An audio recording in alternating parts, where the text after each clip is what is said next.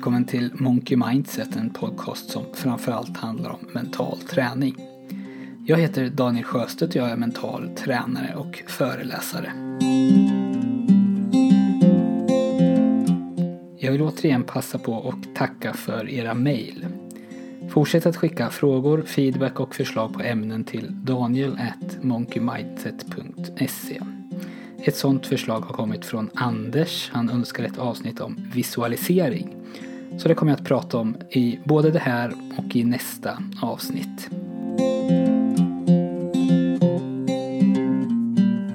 Visualisering är i grunden mycket enkelt. Det handlar om att skapa en inre bild. Om du ska visualisera en apelsin till exempel så skapar du en bild i din hjärna av en apelsin. Du tänker alltså inte bara på ordet apelsin utan du försöker se en bild av apelsinen. Och att visualisera är en träningssak. Vissa är bättre på det och andra behöver träna lite mer. I början kan det vara svårt att på beställning skapa en bild ens av någonting som man har i sin vardag hela tiden. Och ännu mindre att skapa bilder och inre filmer av sina drömmar och mål. Men ju mer du tränar desto bättre blir du. På 70-talet så gjorde Lars-Erik Unestål en studie där han lät studenter skjuta straffkast i basket. Han delade upp en klass i tre grupper. Den ena gruppen de fick gå till gympasalen varje dag i två veckor och skjuta 30 straffkast. Grupp 2, de behövde inte göra någonting för de var kontrollgruppen och grupp 3, de sköt precis som grupp 1 30 straffkast per dag. Men skillnaden var att den här gruppen gjorde det inte i verkligheten. Utan de visualiserade istället att de sköt straffar. Studenterna i den här gruppen fick gå ner i djup avslappning och när de befann sig i sitt mentala rum så skapade de bilden av att de sköt 30 straffkast. De spelade alltså upp en film för sitt inre där de sköt 30 straffar. Efter två veckor så kollade man resultaten. Det visade sig att grupp 2, de låg kvar på samma nivå som innan experimentet. De hade varken förbättrats eller försämrats. Och det var ju inte så konstigt, de hade inte gjort någonting. Grupp 1 hade blivit bättre och det är ju inte heller underligt. Logiskt sett så borde 30 straffkast om dagen i två veckor ge resultat. Det som är intressant och som visar kraften i visualisering det är att grupp 3, alltså gruppen som bara kastade straffkasten i sin hjärna, där de spelade upp de här filmerna för sitt inre. De hade förbättrats precis lika mycket som grupp 1. I det här fallet så gav det alltså lika bra effekt att visualisera träningen som det gjorde att göra den på riktigt. Och just visualisering är en stor del av mental träning. Vi jobbar mycket med att skapa inre bilder av hur vi vill att verkligheten ska bli. Och vi gör det eftersom de här inre bilderna har en så stor effekt på oss. Vi styrs till väldigt stor del av de bilder vi skapar. Och oftast så jobbar vi med de här bilderna i det mentala rummet. Och det mentala rummet är ju ett tillstånd vi når när vi är i djup avslappning, ett hypnotiskt tillstånd där vi är mer öppna för att ta till oss den mentala träningen. Du kan lyssna mer på det här i avsnittet som heter Det mentala rummet. Som du kanske vet så har vår hjärna svårt att skilja det som händer i vårt huvud från det som händer i verkligheten. Och då menar jag inte att friska människor har svårt att skilja på verklighet och fantasi. Utan vad jag menar är att våra inre bilder kan frambringa samma känslor och samma reaktioner från kroppen som verkligheten kan göra. Och det är det faktumet som vi försöker ta tillvara och utnyttja inom mental träning. Visualisering fungerar på allt, från det stora till det lilla och det är framförallt det stora som jag tänker prata om idag. Att ha en stark och tydlig målbild av vad man vill uppnå på lång sikt. Ett övergripande mål eller en vision. Det finns en film och en bok och ett helt affärskoncept tror jag som heter The Secret som du kanske har hört talas om som tar upp det här.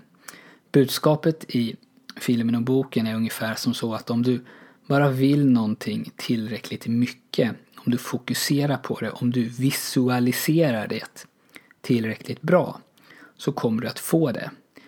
Och det här ska då gälla allt från drömpartnern till drömhuset till lottovinsten och det här kallas för the law of attraction. Och de som förespråkar den, om jag har förstått det rätt, utgår från att det här är en universell lag, en naturlag på samma sätt som till exempel gravitation. Att vi kan attrahera saker och händelser med våra tankar. Det finns mycket skrivet om the law of attraction och många människor, många väldigt framgångsrika människor, människor som jag respekterar väldigt mycket och som är otroligt kunniga på sina områden. De pratar om law of attraction som om det vore just en naturlag. Jag önskar förstås att det vore så enkelt. Men jag är tveksam, mycket tveksam till och med. Så jag kommer inte att länka till några artiklar om law of attraction. Men jag tror, det här är min högst personliga teori, att skälet till att så många pratar om law of attraction som om den vore sann, det är att det finns väldigt mycket att vinna och väldigt lite att förlora på att utgå från att den stämmer. Och nu bortser jag helt från den här vinna på lotto-falangen. Men att utgå från att man själv har full kontroll över sitt eget liv, det ser jag som någonting mycket bra. Och om man sätter en stark målbild, man skapar alltså inre bilder eller filmer av det man vill uppnå och sedan utgår från att det kommer att bli så. Så länge man lägger ner jobbet som krävs så ökar chanserna att nå dit flera hundra procent. Då är det mycket lättare att ta motgångar. Det är mycket lättare att se hinder och bakslag som tillfälliga och naturliga steg på vägen. Man minskar risken att ge upp. Och en stor del av det här tvivlet som vi alla känner försvinner eller blir lättare att hantera.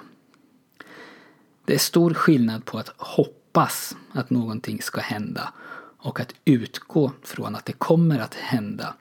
Och det kommer att spegla sig i din inställning och din motivation. Jag tror att det var Henry Ford som sa att oavsett om du tror att du kan göra något eller om du tror att du inte kan göra något så har du rätt. Så om du tror på den här Law of Attraction eller utgår från att Law of Attraction faktiskt fungerar så kan det alltså bli en självuppfyllande profetia. Vi utsätts för tusentals intryck varje dag och hela tiden så presenteras vi för olika valmöjligheter. Varje människa du möter till exempel har du faktiskt möjlighet att ta kontakt med. Bara för att ta ett exempel. Och idag så skulle du teoretiskt sett kunna agera på ett sätt som förändrade ditt liv radikalt. Men vi gör det ju inte förstås utan de allra flesta av oss noterar inte ens alla de här möjligheterna. Vi lever våra liv på ungefär samma sätt som vi alltid har gjort. Man skulle kunna se verkligheten som att du är en orienterare med karta och kompass. Det finns stigar, träd och stenar precis överallt men du kan inte stanna och ta in allt det här utan du måste ignorera 99,9% av det du ser för att på bästa sätt kunna ta dig till nästa kontroll. Och om någon sätter ut nya kontroller och du får en ny karta så kommer samma skog, samma verklighet att behöva hanteras helt annorlunda. Nu kommer andra stigar plötsligt i spel och nu kommer sånt som du aldrig ens har lagt märke till förut att bli viktigt. Om du funderar på att köpa en röd Volvo till exempel så kommer du helt plötsligt att se röda Volvos precis överallt när du är ute och kör.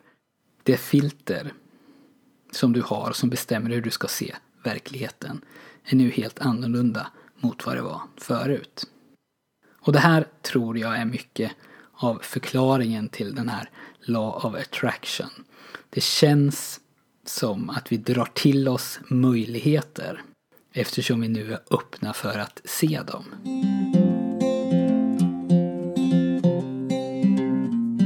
Genom att skapa de här tydliga målbilderna, de här stora visionerna och sedan göra dem så verkliga som möjligt genom att regelbundet visualisera dem så kan du skapa motivation.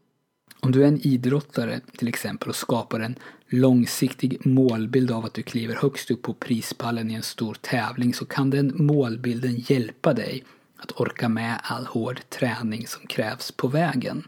Och om du är en helt vanlig människa som har en stark målbild vad du vill vara om till exempel 10 år så kan den bilden styra vilka beslut du fattar i vardagen.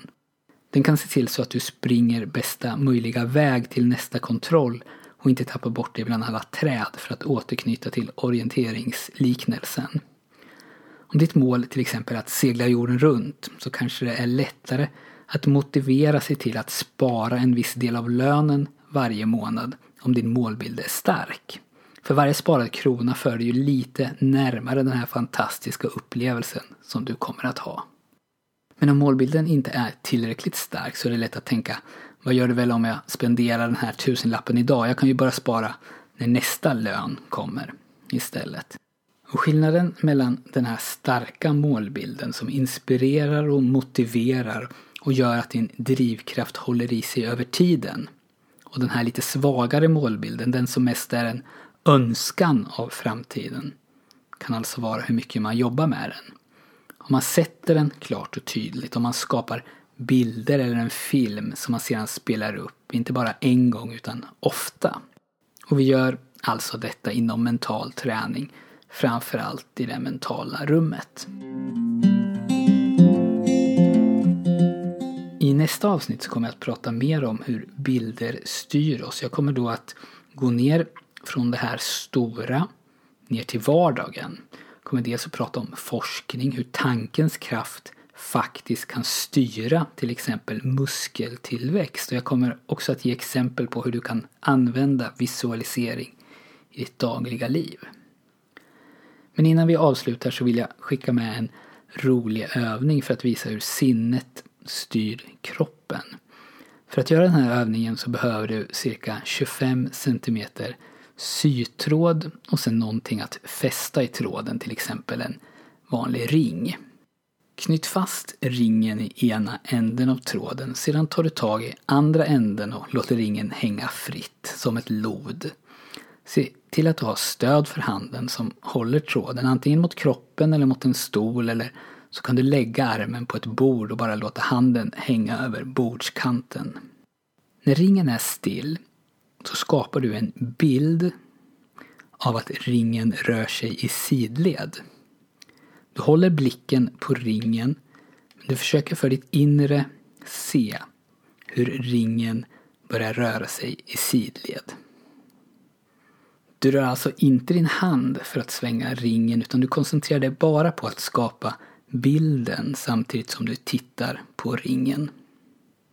Snart kommer du att märka hur den faktiskt rör sig i sidled och du kan göra de här svängningarna starkare genom att tänka att ringen svänger mer och mer. Och du kan stanna ringen genom att tänka att den stannar. Och du kan förstås också få den att gunga fram och tillbaka eller i en cirkel. Testa det här och hör gärna av dig till mig och berätta hur det gick.